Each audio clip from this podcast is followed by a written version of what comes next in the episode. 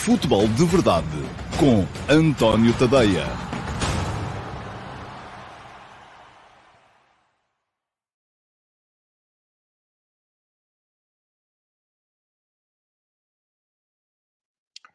Ora então, olá, muito bom dia a todos e sejam muito bem-vindos à edição número 732 do Futebol de Verdade. Hoje é quarta-feira, é dia 25 de janeiro de 2023 uh, e uh, hoje vamos basicamente uh, analisar aqui aquilo que se passou ontem no jogo entre o Aroca e o Sporting, que levou ao apuramento do Sporting para a final da Taça da Liga, que se vai jogar no sábado. Hoje, mais ao final do dia, vamos ficar a saber quem vai defrontar os Leões na busca desse troféu pode ser o Flóculo Porto, que é, vamos lá, assumi-lo desde já, amplamente favorito, campeão nacional, vencedor da última edição da Taça de Portugal, ou pode ser o Académico de Viseu, equipa da segunda Liga, uh, cujo apuramento para esta Final Four já é, como devem calcular, uma proeza, mas que com certeza quererá, já agora, já que aqui está, quererá chegar-se mais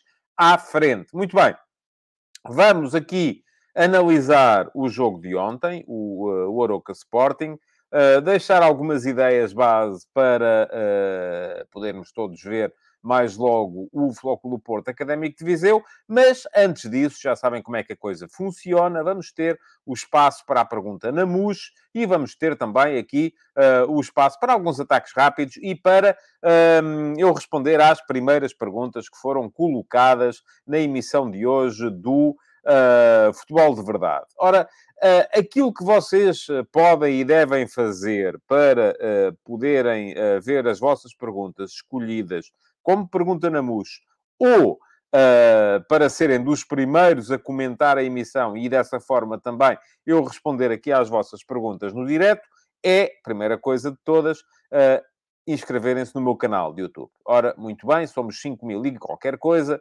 podemos ser muito mais. Uh, o que é que têm que fazer é ir ao meu canal. Eu vou deixar aqui, para quem está a ver a emissão gravada, vou deixar aqui uh, um link uh, para se poderem inscrever.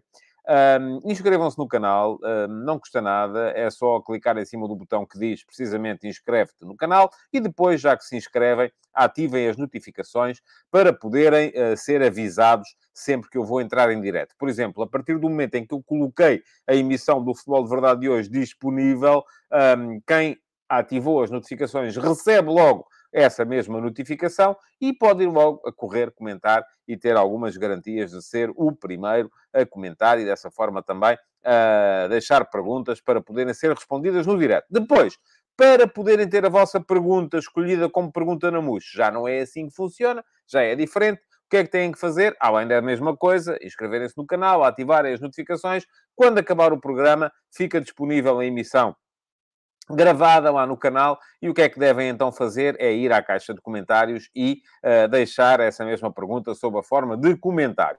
Devo dizer-vos que fiquei particularmente feliz com a resposta que vocês deram ontem, porque houve muitos comentários. Os comentários aumentaram de anteontem para ontem. Uh, porquê? Porque isso também melhora o algoritmo do futebol de verdade e melhorando o algoritmo do futebol de verdade faz com que o futebol de verdade apareça a mais pessoas e se o futebol de verdade aparecer a mais pessoas, pode ser que um dia venha a gerar receita para eu poder contratar então aqui os moderadores, para não termos que levar com os cromos que aparecem por aí a infectar o chat e que tanto vos incomodam a vocês e me incomodam a mim também. Muito bem. Antes de irmos à pergunta na mousse de hoje, uh, quero desde já, e estou aqui, bom, vamos lá ver. Um, estão-me aqui a dizer o quê? Não, aparentemente há bocadinho não tinha imagem. Bom, mas enfim, já está resolvido. Uh, era o César Gonçalves que me estava a dizer isso, mas já está aparentemente resolvido. Bom, uh, eu aqui tenho a ligação como estando, como estando boa. Uh, vamos desde já olhar para as primeiras perguntas que entraram hoje. E hoje a pole position foi para o Daniel Moreira. Olá, Daniel, bom dia. Que me pergunta o seguinte: tendo em conta a taça da Liga, não acha que devia ser em eliminatórias como na taça de Portugal? Entre as duas primeiras ligas e oferecer um lugar europeu ao vencedor? Bom, uh, Daniel, duas questões diferentes. Primeira questão, devia ser eliminatórias como a Taça de Portugal? Eu acho que não. Eu acho, eu sou favorável a um formato diferente. Aliás, desde o início defendi esse formato diferente, defendi um formato de, com fase de grupos logo a abrir, não era no final, era logo a abrir, um, e fase de grupos logo a abrir, de, mesmo logo uh, no início da competição. Isto é, a época em Portugal começaria com a Supertaça, que este ano se disputou no dia, salvo erro, 31 de julho, um, e uh, depois, a partir daí, começava por se jogar precisamente a Taça da Liga. Uh, com jogos muitos nos campos das equipas de segunda liga, de maneira a que uh, se pudesse aproveitar a presença dos imigrantes em Portugal para levar o futebol. E ontem houve alguém que comentou que não devia usar a expressão levar o futebol à província, mas a ideia é um bocado essa, não é? Levar o futebol de alto nível, levar o futebol de, eh, de topo a campos onde ele nem sempre está disponível. Bom, esse era o meu formato de eleição. Uh, eliminatória pura, como a Taça de Portugal. Para isso temos a Taça de Portugal. Acho que é escusado ter duas competições que são iguais. É aquilo que me parece a mim. Depois, a outra questão. E deve oferecer um lugar europeu ao vencedor? Bom, é como quisermos. Sendo que os lugares europeus não nascem como as ervas na, na, no campo. Uh, os lugares europeus que Portugal tem, neste momento, e esta época, foram dois qualificados diretos para a Liga dos Campeões, primeiro e segundo classificado, e atenção, isto vai reduzir se nós ficarmos atrás da, da, dos Países Baixos no ranking deste ano. Terceiro classificado do campeonato vai à pré-eliminatória da, um, da Liga dos Campeões. O vencedor da Taça de Portugal, ou se o vencedor da Taça de Portugal já estiver na, taça, na, na Liga dos Campeões, o quarto classificado para a Liga Europa e depois o quinto e o sexto, ou o quarto e o quinto, consoante aquilo que acontecer na final da Taça de Portugal, vão às pré-eliminatórias, e aqui estamos a falar sempre de pré-eliminatórias, a não ser que seja o clube vencedor da Taça. Uh, vão sempre às pré-eliminatórias da Liga Conferência. Queremos, eventualmente, sacrificar um lugar que, no esquema atual, é o do quinto classificado, mas que se baixarmos no ranking vai passar a ser o quarto, para lá meter o vencedor da Taça da Liga, na Liga Conferência? Eu não acho grande ideia. Uh, sou uh, muito honesto.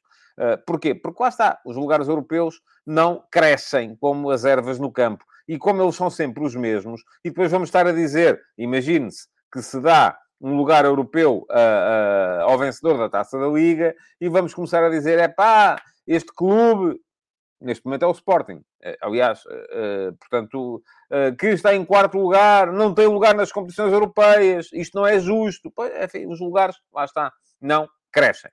Jorge Fernandes, bom dia. Tenho acompanhado a sua uh, epopeia para conseguir colocar esta pergunta como uma das primeiras no, no, no, no, futebol de verdade. Hoje conseguiu chegar em segundo lugar e cá está a pergunta uh, do Jorge, que me pergunta o seguinte. No sábado, a direção do Amora colocou os adeptos do Belenenses num galinheiro com direções que não... E tinha galinhas e tudo, ou não? Ah, espero que não, não é? Bom, enfim, eu sei, estou a brincar consigo com direções que não respeitam adeptos de clubes visitantes, como cativar a conquista de público nos estádios? Não há hipótese. Não há hipótese, aliás. Eu uh, estou solidário consigo, Jorge, e com, sem saber o que é que se passou, enfim, não sei se tem razões de queixa, se não tem, não sei se é só no amor ou se é em todo lado, uh, não sei se uh, acontece isto com muita frequência. Aquilo que acompanho mais é o que acontece, por exemplo, na uh, Primeira Liga, onde são, chegamos ao ponto de proibir a entrada de pessoas com adereços do clube visitante para determinadas bancadas, porque lá está, quem lá está são uh, muitas vezes idiotas puros que não, não, não conseguem respeitar a diversidade. Um, obrigamos as pessoas que são do, do, adeptos do clube visitante a irem para dentro de uma, de uma gaiola, de, um, de, um, de uma zona especial, onde eles podem estar, sem terem que ser expostos a quem pensa, nem é quem pensa de maneira diferente, é quem gosta de um clube diferente. E eu acho isto tão mau. De facto, acho que este é um dos problemas que é preciso resolver aquilo que tem sido a abordagem do, do, do governo em Portugal uh, para evitar problemas é separar. Eu aqui há tempo escrevi um texto no último passo um, em que fiz uma analogia com o, com o filme de Coppola, uh, que é também quem está aqui, enfim, quem está ali é o Marlon Brando e o Martin Sheen, mas uh, uh, de qualquer maneira, o, o Apocalipse Now também, do Francis Ford Coppola, um dos meus cineastas favoritos, mas o, o, o Rumble Fish uh, em que os peixes estavam separados por vidros porque atacavam-se, e parece que os adeptos de, futebol em Portugal são como os peixes do Rumble Fish. Vou deixar aqui o link, o texto já tem um par de meses, mas de qualquer maneira acho que vale a pena dar lá um salto para ler. Porquê? Porque eu acho que, o, para já, a abordagem que tem sido feita pelo Estado é separar eh, como se os adeptos de clubes rivais ou de cores rivais não pudessem sequer estar em contacto sob o risco de se matarem uns aos outros. e eu acredito que essa seja a única abordagem possível, porque, infelizmente, a cultura desportiva e o respeito pela diversidade no futebol em Portugal é muito, é, eu ia dizer próxima de zero, mas não vou dizer, é muitas vezes abaixo de zero. Eu leio às vezes com cada parvoíce, com cada idiotice, com cada uh, uh, coisa que me faz sentir vergonha alheia, uh, que admite que muitas vezes esta seja a única abordagem possível. Isto começa nos clubes, começa nas direções, que têm que tratar, de facto, os adeptos visitantes com deferência. Há alguém que vai pagar bilhete para ir ao vosso recinto para ver a vossa equipa a jogar, ainda que seja a torcer pela equipa adversária, mas uh, uh, muitas vezes, de facto, as pessoas são desencorajadas de ir, porque os clubes não querem quem lá esteja e que volto a dizer, nem é quem pensa de maneira diferente, é quem gosta de cores diferentes. Isto é, do meu ponto de vista, sem saber se foi isso que se passou no Amora Belenenses ou não, estou apenas aqui a reportar-me aquilo que o Jorge está a dizer, uh, é, do meu ponto de vista, inaceitável. E tenho muita simpatia pelo Amora, como tenho muita simpatia pelo Belenenses. Aliás, o meu primo, Afonso Caetano, joga no Amora, uh, gostava que o Amora se desse bem. Um, tenho muita simpatia pelo Belenenses, gostava que o Belenenses se desse bem também, porque é um histórico do futebol português, e tenho pena, de facto, que estas coisas uh, uh, aconteçam. Dinis Catronas, bom dia. Falo por desconhecimento. No entanto, o que seria necessário para que o vencedor da Taça da Liga tivesse acesso a um lugar europeu?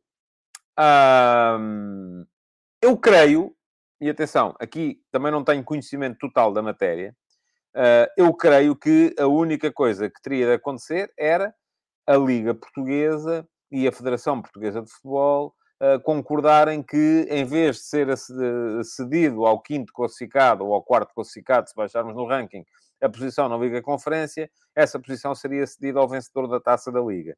Creio que em nenhum país da Europa isso acontece. Uh, mas posso estar enganado. Apanhou-me aqui uh, um bocadinho na curva o Diniz. Uh, de qualquer maneira, se eu estiver enganado, façam um favor, quem está aí desse lado, de me corrigir já e de me dizer que eu estou enganado. Carlos Guisto, bom dia. Qual o efeito da saída de Porro no Sporting em termos de equipa e estrutura? Acha possível o substituto estar já dentro de portas e não ser Gaio ou Esteves, mas sim Rochinha? Não, não acho, de maneira nenhuma. A 3, parece ideia interessante. Não, não acredito que possa ser o Rochinha. Acredito mais depressa que possa ser o Arthur Gomes. Uh, acredito mais depressa que... Hum, estava aqui agora aqui a dar voltas ao... Possa ser o Gonçalo Esteves, uh, possa ser o, o Ricardo Gaio, uh, que são as duas alternativas evidentes. Como acredito também que possa vir a ser contratado um jogador, caso o Porro saia mesmo.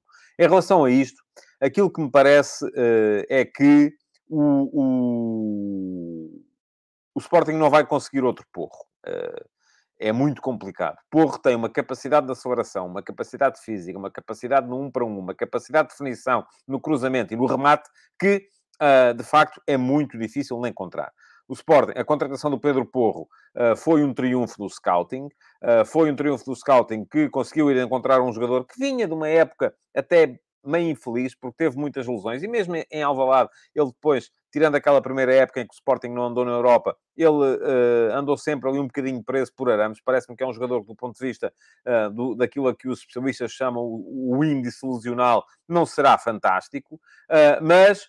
Uh, encontrar um jogador daquele, da, da, daquele potencial, daquela capacidade, não é com 10, nem com 15 milhões de euros, que é o que o Sporting com certeza uh, vai desviar, eu até acho que é demais, daquilo que, se, se, o Tottenham chegar e bater a cláusula, os tais 45 milhões, um, creio que uh, o Sporting desviará uns 10 ou 15 milhões para, para ir buscar um substituto. E se calhar depois gasta mais 5 ou 10 uh, para ir buscar um jogador para o ataque ou para o meio campo, enfim, não sei, vamos ver. E o dinheiro vai-se todo e vai-se a uh, acaba por não se, não se conseguir fazer rigorosamente ou quase nada com ele. Mas é muito complicado encontrar um jogador desta capacidade, um, ainda por cima no, no, na maneira como o negócio foi feito. O Sporting teve direito a um empréstimo por dois anos para testar se queria de facto ativar, acionar a cláusula que era de 8 milhões e meio. Uh, terá sido um excelente negócio. Agora, Uh, se eu acho possível o substituto estar dentro de portas, eu creio que de início será mesmo o Ricardo Jogaio. Um, creio que no futuro os, os, responsáveis do Sporting pensam no Gonçalo Esteves como alternativa.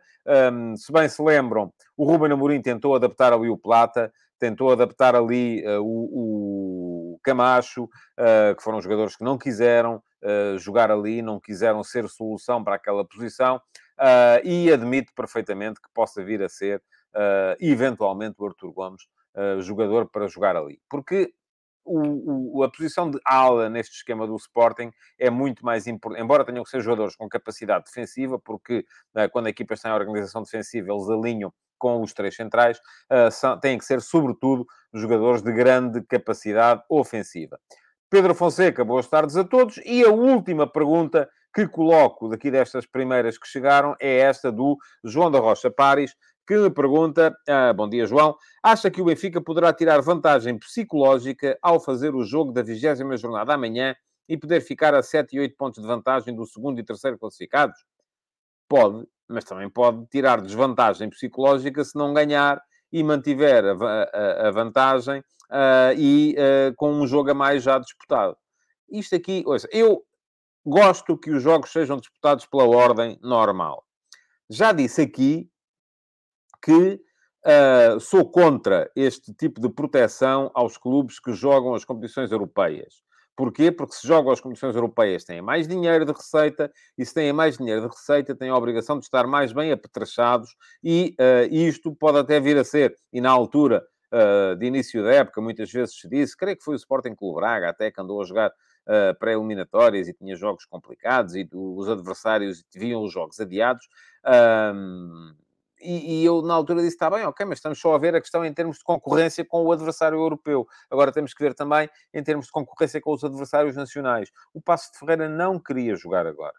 E porquê é que o Passo de Ferreira há de ter que ser obrigado a jogar agora? Portanto, isto é uma questão. Se me perguntar o que é que eu acho relativamente a antecipações ou adiamentos de jogos para proteção das equipas portuguesas que estão nas competições europeias, acho mal. Agora, se me perguntarem também por outro lado, se eu, se eu acho que deve haver este tipo de antecipações ou adiamentos, para que, forçando que as equipas não façam os jogos na sua ordem normal, também acho mal. Mas, eh, de repente, também não vejo nisso um caso nacional. Quer dizer, não é... Uh, se o Benfica for campeão, não há de ter sido porque antecipou este jogo. Da mesma maneira que se o Benfica não for campeão, também não há de ter sido porque antecipou este jogo. Portanto, uh, vamos lá desdramatizar, porque não me parece que seja uma situação absolutamente uh, uh, impossível de, de, de, gerir ou complicada de justificar. Diz-me aqui o José Mendes, e então e como é que vamos somar pontos na UEFA? Da mesma maneira que somamos até aqui, ganhando jogos. E, e, e agora também lhe digo assim: no dia, volto a dizer a mesma coisa, no dia em que uh, os clubes que estão na UEFA pegarem no dinheirinho que recebem e dividirem pelos outros todos, então aí eu acho muito bem que eles sejam, que os outros sejam prejudicados para eles serem uh, protegidos. Aí já me parece bem. Uh, agora, enquanto isso não acontecer, porque é assim, há uns que se sacrificam para os grandes poderem andar na Europa, mas depois, uh, quem fica com o guito são os grandes e os pequenos ficam a chuchar no dedo, acho mal. Uh, não me parece que seja, que seja grande ideia. Deixem-me só ver então se há aqui uh, se há aqui comentários uh, relativamente a isto. Pergunta-me aqui o Ruben Figueiredo para o ano como será a distribuição dos lugares europeus. É igual a este ano. Como diz para o ano, é neste campeonato, certo? É igual a este ano.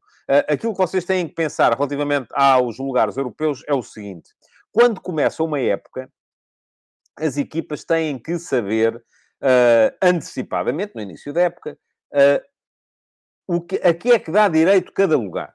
Portanto, a, a, questão é esta.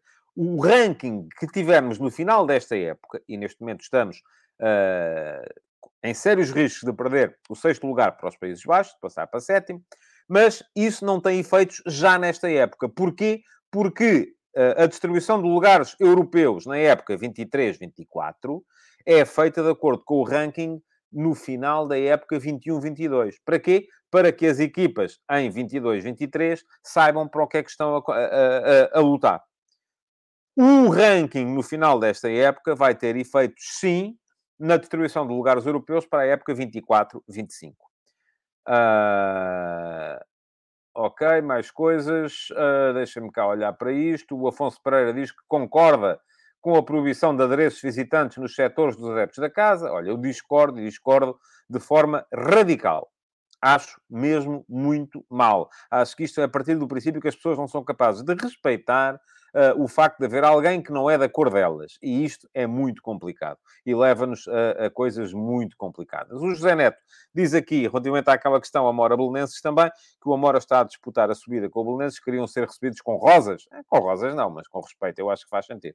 Um certo nível de hostilidade é normal, e também faz parte no futebol. Não me parece que tenha havido nada de grave. José, eu não sei se houve ou não houve. O José esteve lá, não, o, o Jorge esteve lá, uh, mas, enfim, é, é, podemos concordar que ele é um bocadinho biased porque está num dos lados, não é? Uh, o João Cruz diz aqui que no Benfica Sporting viu muito Cascol Verde em todo o estádio. Uh, e é assim que tem que ser, digo eu. E o Josias Martins Cardoso acrescenta que a política dos 5 ou 10% para clubes visitantes não faz sentido. Se não houver lotação esgotada, é só uma forma de afastar pessoas. Mas atenção, Josias. Eu creio que uh, isto só se coloca, ou só se teria uh, quando há lotação esgotada. Aliás, uma das vezes em que isso se colocou sem haver lotação esgotada foi quando Uh, por exemplo, em Braga, uh, os sportinguistas se queixaram que não podiam comprar bilhetes porque o Braga não deixou e só vendeu a sócios e por isso deixou vários lugares vazios no jogo de, de campeonato. Uh, diz ainda aqui o Afonso Pereira: prefiro ver o estádio do meu clube vazio a estar cheio de benfiquistas, sportinguistas e portistas. Pronto. Afonso, estamos em desacordo, mas pronto, é assim a vida. Não temos que estar de acordo, era o que faltava. Termos agora que estar de acordo uh, em relação a tudo. Diz o Pedro Ferreira, quanto mais se separa, mais se cria esse sentimento de que não, podem ver uns, não se podem ver uns aos outros. Quanto mais isso for permitido, mais isso vai ser normalizado. E o João Spino acrescenta que não é só em Portugal e que o futebol tem essa característica, uh, infelizmente. Uh, muito bem. O Carlos Santana acrescenta aqui que as televisões dos três grandes serviram para catalisar as situações de violência latente ou manifesta entre os adeptos dos clubes, não posso estar mais de acordo consigo, Carlos. Uh, mas pronto, também é tal coisa. Só come gelados com a testa quem quer. Infelizmente, há muita gente que quer. Pergunta ao João Costa se não há um regulamento na UEFA, uh, e eu creio que uh, terá a ver com a tal questão da taça da Liga. E o João Spínola diz que em Inglaterra acontece. Por acaso não tenho a certeza que o vencedor da Carabao Cup vá às competições europeias. o André Ferreira diz que acontecia em França. Bom, está bem. Acontecia não, não, não me parece que, que seja assim. O José Mendes diz, e mandar o vencedor da Taça Liga para a Liga Conferência. Ouça, José, nós não temos acesso à Liga Conferência. Aquilo que nós temos é duas vagas, neste momento, nas pré-eliminatórias da Liga Conferência, que são atribuídas ao quarto e ao quinto classificados do Campeonato Português, neste momento. Uh, se perdermos o sétimo lugar, o sexto, o, sexto lugar para, para os Países Baixos, passam a ser ao, ao, ao um, terceiro ou quarto, se o vencedor da taça for outra equipa. Portanto, é assim, é só uma questão de decidirmos o que é que queremos, uh, o que é que queremos uh, sacrificar.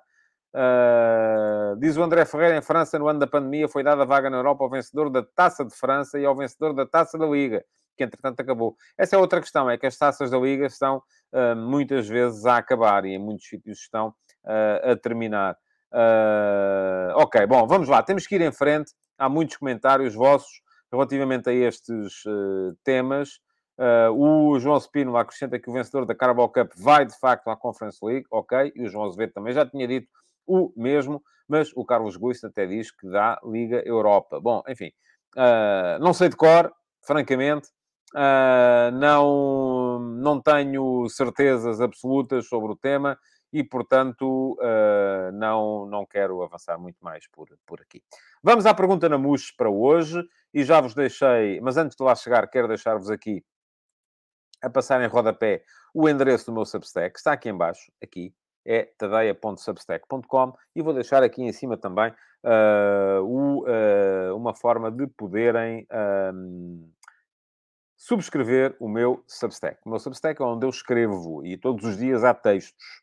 Uh, podem fazer a subscrição gratuita e a subscrição gratuita, uh, tal como o próprio nome indica, não custa dinheiro, é de borla, é só passam a receber uh, no vosso e-mail todos os textos que eu escrevo, embora alguns desses textos, aqueles que são exclusivos para subscritores premium, só consigam ler os primeiros dois parágrafos. Depois, podem também fazer a subscrição premium, que vos custa 5 euros por mês, e não só podem ler tudo, como têm acesso ao meu canal de Telegram, onde recebem os textos lidos por mim, e, portanto, podem ouvi-los enquanto cumprem outras tarefas do vosso dia-a-dia, e podem também uh, uh, entrar no meu servidor de Discord, onde temos salas de chat um, nas quais eu participo e vocês também participam uns com os outros, e temos lá muitas vezes debates até bastante animados. Bom, uh, já aqui está, uh, já deixei o link para poderem lá chegar e, portanto, vamos entrar na pergunta na MUS de hoje.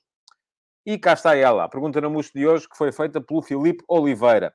E pergunta-me o Filipe, bom dia António. Bom dia para si também, Filipe. Nos últimos anos, a FPF tem tido um crescimento de atletas federados. Para isso, muito tem contribuído a inclusão dos atletas que participam nos campeonatos concelhios, Barcelos, Povo de Varzim, Vila do Conde, Espinho, Guimarães, etc. Olha, vou dizer-lhe, Filipe, nem sabia que isto existia. Uh, e o Inatel, o Inatel eu sabia que existia, onde mais de 90% são atletas portugueses. Na volta, temos cada vez mais atletas portugueses a irem para fora e cada vez mais estrangeiros por cá. Uh, enfim, isso é é o mundo. O mundo está assim, não é? Mas uh, é o que é. Até ao passado dia 19 de janeiro, das 25 transferências de entrada na Liga, 21 são de estrangeiros. É mais barato contratar fora? Afinal, a teoria da aposta na formação é uma treta para enganar os adeptos? Abraço. Ó, oh, Filipe. Uh, belíssima pergunta e eu uh, gostei, sobretudo, porque uh, me deu a conhecer uma realidade que eu não conhecia, que é essa dos campeonatos conselheiros. Eu lembro-me quando trabalhava no público, uh, e o público tinha, na altura, uma edição, edições regionais em Lisboa e no Porto muito fortes, com o suplemento local, era uma editoria própria, e sempre que ia ao Porto, e o, o desporto tinha uma, até para ver muitos clubes a norte, tinha, tinha uma redação fortíssima no Porto, com o Manuel Queiroz, com o Bruno Prata, com o, agora muito odiado por alguns de vocês e muito venerado por outros, Francisco J. Marques uh, o Manuel Mendes, enfim, muita gente boa uh, que por lá andava e que fazia belíssimo, belíssimo jornalismo. Uh, mas, e aquilo que eu achava sempre imensa graça era aquele ao Campeonato de Amadores do Porto, que entretanto o jornal O Jogo também faz uma cobertura ampla da coisa. Portanto, isto é só aqui um à parte para lhe dizer que Uh, gosto de, de, de, de, ser confrontado com essa realidade, porque eu acho que muito daquilo que é a paixão pelo futebol nasce, nasce daí, vem daí, do nível conselho, do nível local, do nível regional. Uh, agora, aquilo que, uh, que me parece, e diz aqui o João Costa, e vou-lhe só responder, João, para lhe dizer uma coisa. Jornalismo parcial de alguns, agora sabemos melhor. Não, não sabemos coisa nenhuma. Porque se eu amanhã quiser ir trabalhar para um clube, e não quero, felizmente, e quiser transformar-me no maior dos hooligans, eu que hoje sou imparcial, amanhã sei ser parcial e vice-versa. Da mesma maneira que o João, com certeza, consegue fazer isso se esforçar. Portanto, uh, uh, ponto final na conversa. Uh, não tenho destas pessoas, em nenhum caso, a noção de que tenham sido parciais enquanto foram jornalistas. Uma coisa é, porque se nós formos a ver, o Departamento de Comunicação do Porto tem uh, uh, ex-jornalistas, o Departamento de Comunicação do Benfica tem ex-jornalistas, o Departamento de Comunicação do Sporting tem ex-jornalistas, o Departamento de Comunicação do uh, Braga tem ex-jornalistas, o Departamento de Comunicação do Vitória Sport Clube tem ex-jornalistas, e todos eles, enquanto jornalistas, com certeza que fizeram o seu trabalho de forma honesta e ordeira. Portanto, vamos ficar por aqui. Uh, vamos lá, onde é que eu estava? A resposta ao Filipe. Aquilo que, pronto, gostei da pergunta porque me confrontou com uma realidade que eu desconhecia, mas uh, gostei porque me permite dizer aqui uma coisa, e eu acho que o Filipe faz aqui uma pequena confusão, e vou voltar a pôr a pergunta aqui uh, para toda a gente a poder ver, para lhe falar nisto. Porque uma coisa é haver muitos, cada vez mais estrangeiros cá e cada vez mais portugueses fora. Isso é um mercado, é um mercado a funcionar. Outra coisa é nós chegarmos à conclusão que, de que uh, a maior parte das contratações que são feitas por clubes da Liga Portuguesa são feitas no estrangeiro. E isso também, mais uma vez, vou-lhe dizer, é o mercado. Pergunto ao Filipe, é mais barato contratar fora? É. E é porquê? Porque uh, em Portugal Há transferências, mas são geralmente mudanças de clube quando os jogadores chegam ao final do contrato. Não há mercado interno a funcionar em Portugal. Eu ainda há tempos escrevi, creio que escrevi, uh, uma coisa aqui, no, escrevi um último passo. E vou deixar aqui o link para quem quiser ler. Uh, um último passo sobre mercado. Uh, Deixem-me só tomar nota do timecode. Um, em que revelava isto precisamente no último mercado, os valores movimentados em, em, transferências entre clubes portugueses, não incluindo os grandes, são absolutamente ridículos por serem irrisórios. Os clubes que não são os, os, os quatro, e já considera aqui o Sporting Clube Braga, que não são os quatro do cimo da tabela, que são os que têm dinheiro porque andam na Europa, aquilo que fazem é ou contratam jogadores em final de contrato, ou, e não fazem geralmente contratos de longa duração porque não sabem muito bem o que é que lhes vai acontecer no ano a seguir, ou vão contratar jogadores por influência de empresários que os trazem às caminhonetas uh, para ver se pegam. E às vezes vêm 20 e há um que pega. Por exemplo, o sucesso que o Gil Vicente teve com o Samuel Lino, que vendeu por, salvo erro, 8 milhões de euros ou 6 milhões e meio, agora de cor também não sei, uh, para o Atlético de Madrid. Uh, mas para chegar um Samuel Lino, têm que vir, se calhar, 50 jogadores dos ituanos desta vida, não é? Portanto, aquilo que temos que perceber é que o mercado interno em Portugal, neste momento, não existe. E não existe porque os clubes não têm dinheiro para isso. Os clubes contratam estes jogadores, muitas vezes a custo zero, pagando apenas a comissão aos empresários, ou deixando que o clube de origem fique com percentagem no passe, de maneira a que o clube de origem, que é de mercados ainda mais periféricos que o nosso, possa, de certa forma, uh, ver que tem ali, poderá vir a ter ali alguma coisa a ganhar. Porque se o jogador se destacar e for transferido, acaba por, uh, uh, acaba por um, conseguir também ganhar com a coisa. E, portanto, aquilo que temos neste momento é que, uh, de facto, não há contratações internas em Portugal. E como os contratos não acabam, só há mudanças de, de clube em final de contrato. E como os contratos geralmente não acabam em janeiro, o mercado de janeiro entre clubes portugueses não existe. Agora, outra coisa, e que também já não tem nada a ver, e que eu acho que o Filipe está aqui a, a misturar alhos com bugalhos, é dizer que a aposta na formação é uma treta para enganar os adeptos. Eu, Filipe, francamente, não vejo o que é que a aposta na formação tem a ver com o facto de se irem contratar jogadores ao estrangeiro em vez de se contratarem em Portugal. A aposta na formação é aquilo que é. E também há quem não goste, pois, ah, porque a formação tem muitos estrangeiros. Está bem, mas isso é o mundo. O mundo é global, amigo. O mundo é cada vez mais global, não temos que olhar para a coisa. A aposta na formação. Eu, eu cada vez mais vejo uh, uh, equipas de formação com jogadores estrangeiros, sejam eles. em alguns casos, é gente que vem à procura de uma vida melhor. E acho muito bem que o possa fazer. Uh, não temos. O, o, para, para, um jogador ser formado por um clube, não tem que se chamar Manuel da Silva. Pode-se chamar outra coisa qualquer, pode vir, seja de onde for. Uh, e não deixa de ser formado pelo clube. Portanto, são três questões diferentes, são coisas preocupantes. Sim, podem ser, podem ser, mas de qualquer maneira. Uh, aquilo que, que, há para dizer é uh, que uh, há aqui alguma preocupação, mas também não é o fim do mundo. Não creio que seja o fim do mundo. Como é que isto se resolve? Melhor distribuição de receita. Eu continuo a bater nesta tecla. Qualquer dia a tecla está estragada, já não, já não sobe, só desce. porquê? Melhor distribuição de receita. Com melhor distribuição de receita, os outros clubes, que não os quatro, e diz-me aqui o Afonso Pereira, que o Braga não é grande, nunca foi campeão, o quarto grande é o Boa Vista e o quinto o Belém, então se fosse assim, o quarto era o Belém e o quinto o Boa Vista, porque foi grande durante mais tempo. Uh, aqui parece que não estou a discutir a dimensão dos clubes enquanto a dimensão histórica e tal, não, estou a discutir a capacidade que eles têm neste momento. E não há dúvida nenhuma, para mim pelo menos, para o Afonso pode haver, que está aqui a ser o meu uh, inimigo neste, neste, programa, espero que volte amanhã, uh, uh, para, não há razão nenhuma para que, que me leve a achar que o Braga não está acima do resto do, do, do, dos clubes, além dos três grandes no Campeonato Português. Diz o Carlos Gusto, um miúdo de nas vistas com 14, 15 anos tem empresário, até mais cedo, e depois quando chega aos 18, 19, com potencial para chegar à Primeira Liga, uh, o empresário pede comissões, valores exorbitantes. Ridículo. Pronto, é assim. É assim que a coisa, que a coisa sucede. Uh, o Ricardo Ramalho diz que o Porto faz isso com o Tom Benz para a equipa B. Uh, muito bem, há muita gente que faz, há muita gente que faz, sem dúvida nenhuma. Um, e o José Carvalho diz que o assunto é o mesmo que ontem foi falado sobre o Fran Navarro. Por acaso não creio que tenha falado sobre isto ontem, mas uh, se calhar o José percebeu das minhas palavras algo que eu não quis dizer. Diz o Silvio Ribeiro, nunca percebi como um grande paga mais facilmente 10 milhões no mercado da América do Sul do que no nosso campeonato. Se calhar porque vão à procura de jogadores melhores.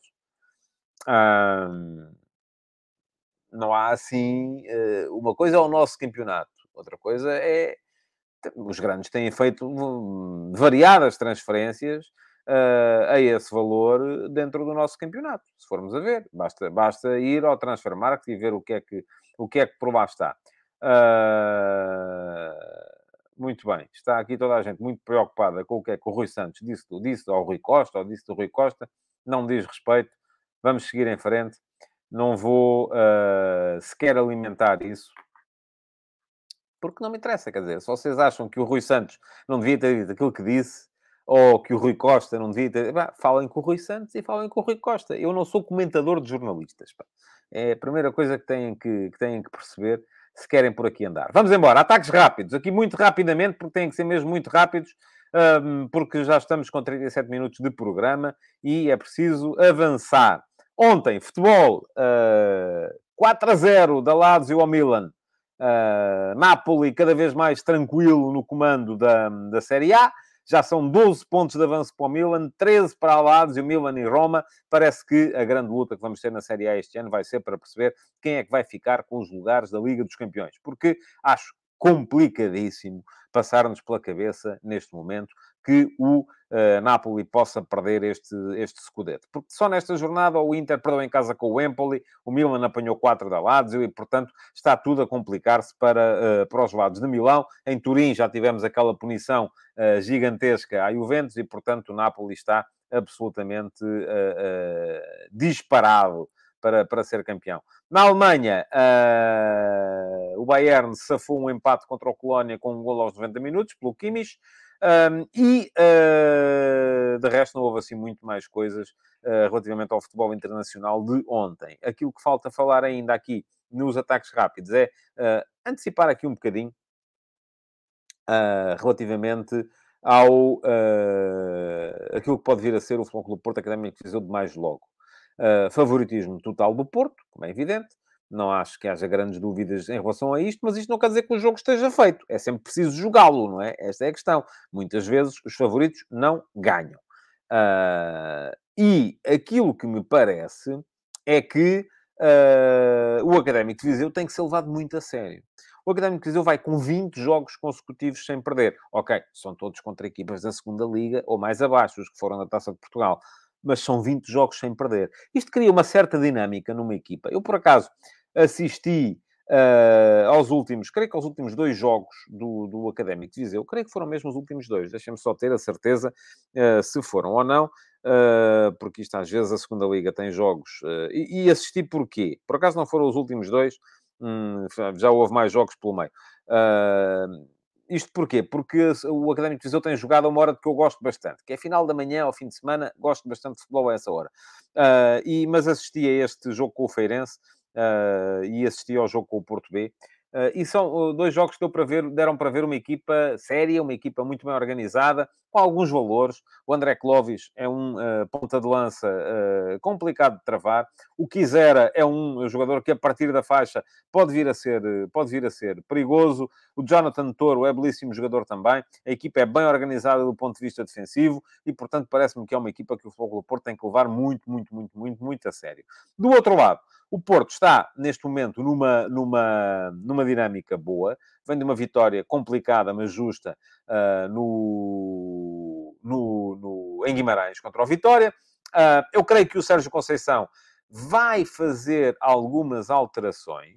Uh, e acredito que o PP vai jogar. A minha dúvida neste momento é se quem sai do 11 é o Tony Martínez, jogando o PP uh, com o Taremi uh, ali no, no, no, no, meio, ou se sai o Galeno, entrando o PP para o lado esquerdo e mantendo-se o Tony Martínez no 11. Acredito mais, muito francamente, nesta possibilidade, mas aquilo que uh, me parece também importante perceber é uh, o Foco do Porto sabe que é favorito e pode até eventualmente, tendo em conta que vai ter menos um dia de recuperação para jogar a final do que teve o Sporting, que jogou ontem, pode até eventualmente fazer aqui alguma poupança. Estou muito curioso uh, para perceber isso. Uh, diz aqui o Filipe Pereira que vai ser o mesmo 11 de Guimarães sem o Tony Martínez, então não são 11, são 10. Tem que dizer quem é que entra. Calculo que seja o PP. Uh, ah, mas uh, creio que sim. eu acredito mais que joga o Tony Martínez e que não joga o, Gal e que, e que não joga o Galeno. mas vamos ver. Vamos ver. enfim, não é... aqui não há adivinhas. Aqui é, aqui é o, o... é esperar para ver o que é que o Sérgio Conceição vai fazer. Uh, e é tentarmos perceber uh, se de facto uh, o Sérgio Conceição vai ou não poupar os jogadores, tendo em conta que se acha que é favorito, que pode chegar à final, ah, se quer dessa forma anular aqui alguma desvantagem que possa vir do facto de vir a ter menos um dia de repouso. para a final. Diz-me aqui o Pedro Ferreira, hoje era um bom jogo para experimentar o Otávio a segundo médio e o PP a fazer do Otávio. Um, não sei. Tenho muitas dúvidas em relação a isso. Uh, acho que gosto de ver o Otávio atrás. Acho que o Otávio atrás rende, porque é um jogador que mete muito bem passos de ruptura, mas não sei se isso pode vir a ser uma solução eh, para ser utilizada de forma, de forma consolidada. Diz o João Spínola que o Sérgio Conceição já disse que o Diogo Costa vai para o banco. Sim, é muito provável. É o guarda-redes das taças tem sido o Cláudio Ramos, portanto é muito provável que seja ele a jogar. Aí a dúvida, seja ele a jogar, aí a dúvida já se coloca mais em relação à final, como é que vai ser. Uh, se o Porto chegar à final, será que deixará na mesma o Diogo Costa no banco? Uh, alguma dúvida. E o Nuno Alves diz que o Bruno Costa, com a lesão do Gruitos, ganhou novamente espaço. Uh, a lesão do Gruitos também não me parece que seja assim tão grave e que seja para, para tanto tempo. bom, vamos lá. Vamos seguir em frente. Vamos entrar no ataque organizado de hoje para vos falar do, do jogo de ontem, do Tondela Sporting. e quero dizer-vos primeiro duas coisas. A primeira coisa é que as conversas de bancada de hoje foram muito acerca do jogo de ontem. Quem quiser ler, aqui vai ficar o link uh, para poder lá chegar. Uh, escrevi sobre o jogo, escrevi sobre aquilo que me parece. Eu disse tom dela. É, aparentemente disse mesmo tom dela. Pronto, está aqui o Ruben Pontes, corrigiu-me a dizer que é Aroca. O João Ben pergunta-me tom dela e o Pedro Ferreira diz Aroca, não tom dela. Bom, uh, são duas equipas de amarelo e ali de uma zona mais ou menos próxima, mas peço desculpa aos uh, adeptos do, do, do, Aroca e aos do Tondela também. Pronto, foi Aroca, claro que foi Aroca. Se disse Tondela, foi mesmo um lapso momentâneo. Bom, mas estava a dizer que uh, o... Escrevi sobre o jogo e, portanto, o texto está, está, já deixei o link lá atrás para quem quiser, para quem quiser ler. Uh, foi um bocadinho sobre aquilo que é a identidade das equipas e sobre uh, aquilo que foi, primeiro que tudo, a dificuldade que o Ruben Amorim está a ter para transformar o Sporting numa equipa de ataque organizado e, em segundo lugar, a dificuldade que o Aroca teve para manter aquilo que me pareceu ser um início de segunda parte extraordinário, mas que depois acabou por voltar à sua, à sua base, que é uma base de uh, organização defensiva acima de tudo. Bom, o texto está ali, já deixei. A segunda questão que eu vos queria falar aqui muito rapidamente, antes de uh, entrar na antes de entrar na, na análise ao jogo, é que uh, reparei que o, os comentários que são feitos uh, no. Reparei, não, quer dizer, já sabia, mas neste caso foi, foi evidente. Os comentários que são feitos nas redes sociais ao, à, à, à, publicação dos, dos, dos meus textos vão invariavelmente parar à arbitragem. E eu acho que o facto de eu escrever textos sobre o jogo, sobre futebol, e os comentários serem invariavelmente acerca dos árbitros, é sintomático de uma cultura desportiva que eu, muito francamente, vou dizer-vos aqui, não gosto. Não gosto. Depois, sua, além disto, queria dizer-vos também uma outra questão. É que as pessoas que vão invariavelmente comentar, quando eu escrevo sobre os jogos, vão comentar sobre a arbitragem, eh, são geralmente pessoas que não se dão sequer ao trabalho de ler aquilo que escrevem os especialistas nos jornais, de ouvir aquilo que dizem os especialistas nas rádios, de ver aquilo que dizem os especialistas nas televisões. Estão-se nas tintas, só querem chafurdar na lama. E uh, em relação uh, àquilo que se passou ontem, volto a dizer, se o que vocês querem falar é de arbitragem, podem sair, podem passar ao canal do lado. Aqui não vai acontecer. Aquilo que vos digo é, remeto-vos para aquilo que foi escrito pelos especialistas. Eles estão todos de acordo em relação aos lances todos. Portanto, aqui não há dúvida nenhuma. É, está tudo de acordo. É, remeto-vos para os especialistas. Eu, eu, estou a dizer isto e diz aqui o, o João Spínola, porque é que falamos de arbitragem? Siga futebol de verdade. Falamos porque eu já sei que os comentários iam começar a aparecer. E, portanto, e aliás, já aqui está um do Nelson. A regra diz que se o toque na mão não é de quem marca, o gol não pode ser... Pronto, ok, muito bem. Uh, remeto, Nelson, é assim. Tem o Jornal Record, tem o Jornal do Jogo, tem o Jornal da Bola, todos têm especialistas. Todos disseram a mesma coisa. A Sport TV ontem, no juízo final, disse a mesma coisa. As rádios disseram a mesma coisa. As televisões disseram a mesma coisa. Portanto, vocês querem vir perguntar a mim para quê? Para ver se eu digo uma coisa diferente? Não vou dizer. A minha opinião é aquela que é a dos especialistas de arbitragem, que foram unânimes no, na apreciação que fizeram aos lances uh, uh, uh, hoje, hoje de manhã e ontem à noite. Portanto, vamos seguir em frente e vamos falar de bola com vossa licença. E de, com isto ainda vos vou dizer que não vou ler mais comentários sobre arbitragem. Vamos lá. Pergunta aqui o João Bento se os especialistas têm um diploma a comprovar. Não, homem, mas estão todos de acordo porquê? Pá, diga lá. Estão todos contra si, você é que está a marchar direito e o resto do pelotão está tudo a marchar com o pé trocado, já viu? É uma chatice, pá. Que coisa extraordinária. Bom, vamos lá. Uh, diz o José Guilherme, que diabolização é essa de falar de arbitragem? Não é uma componente do jogo? É, claro que é. A questão é que nunca ninguém vai estar de acordo, porque quem quer falar da arbitragem mesmo quando não é importante, uh, epá, é porque nunca vai estar convencido da razão. Vamos lá embora. Uh,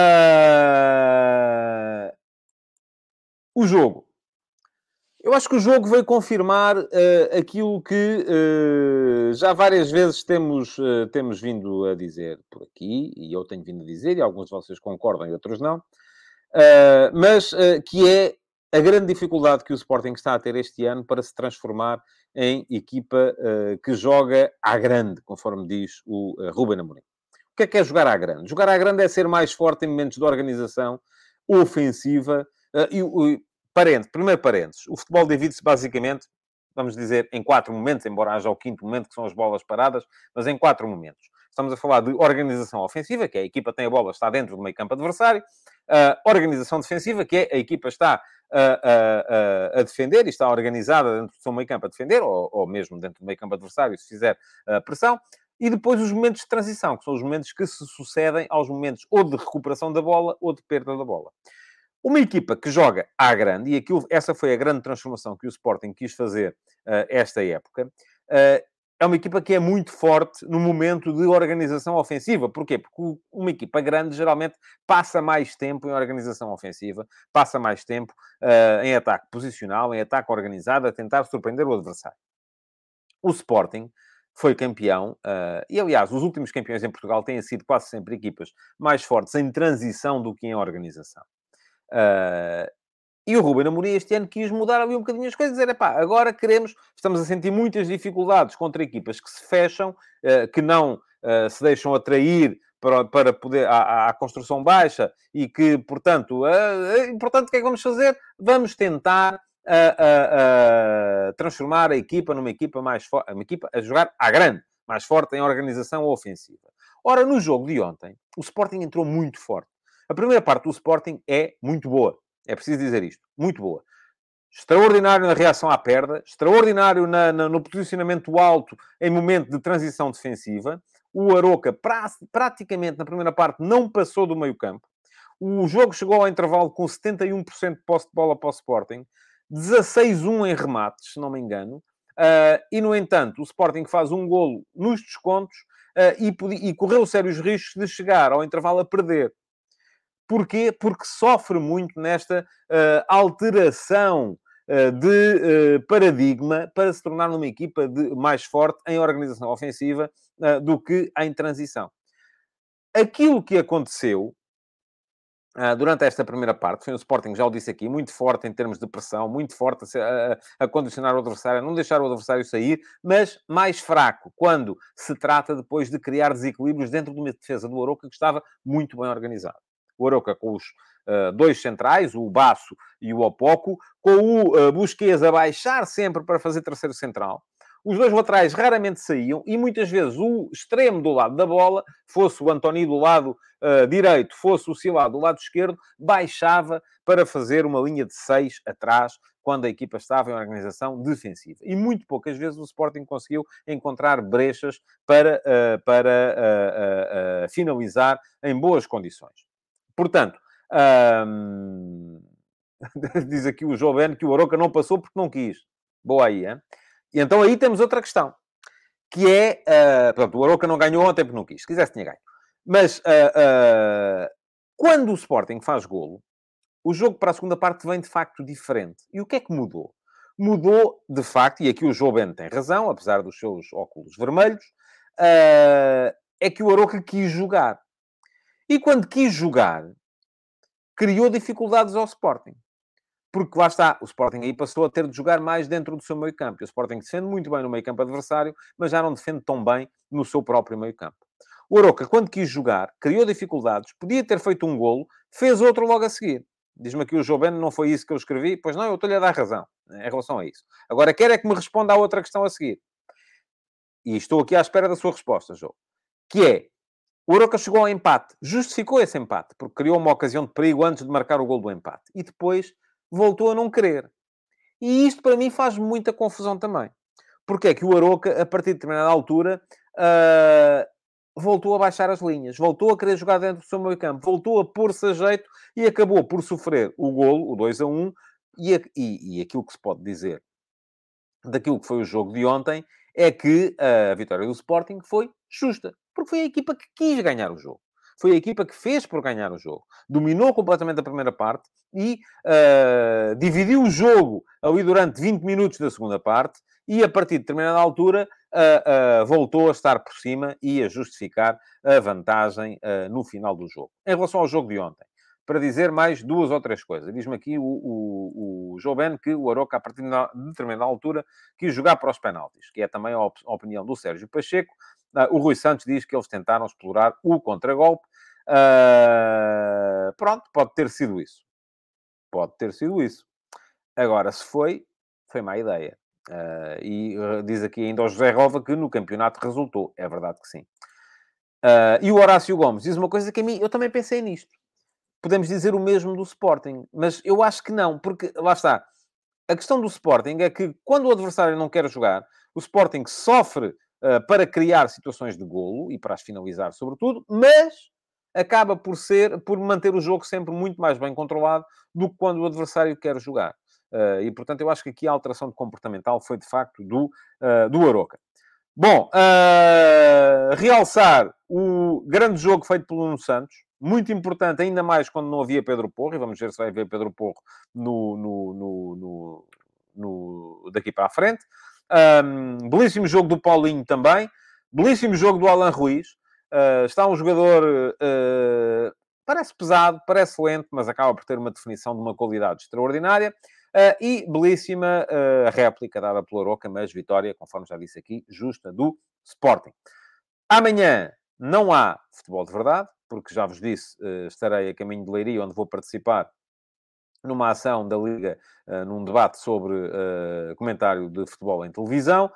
Ainda estou a pensar, mantenham-se atentos, subscrevam o canal para poderem saber, porque se houver alguma coisa, são notificados e ativem as notificações, porque talvez eu consiga fazer qualquer coisa on the road ou à chegada à Leiria. Logo se vê. Não prometo nada, vou tentar, porque quereria ainda assim falar do jogo do Futebol Clube Porto Académico de Viseu de mais logo. Quero agradecer-vos por terem estado aí, lembrar-vos que Preciso que metam likes no programa. Preciso que uh, uh, partilhem o programa nas vossas redes sociais, no vosso WhatsApp. Mandem o link para amigos, para toda a gente poder ver. E, e preciso também uh, que comentem e deixem perguntas na caixa de comentários. Pergunta-me aqui o Josias Martins Cardoso se o debate será transmitido. Não faço a mínima ideia, Josias. Uh, espero que não, porque eu tenho exclusivo com a RTP para televisão. Portanto, não posso andar aí a falar nos outros, nos outros canais de televisão. Muito obrigado por terem estado aí. Uh, e logo se vê, então, se amanhã cá estaremos todos ou não. Até lá. Futebol de Verdade. Em direto de segunda a sexta-feira, às 12h30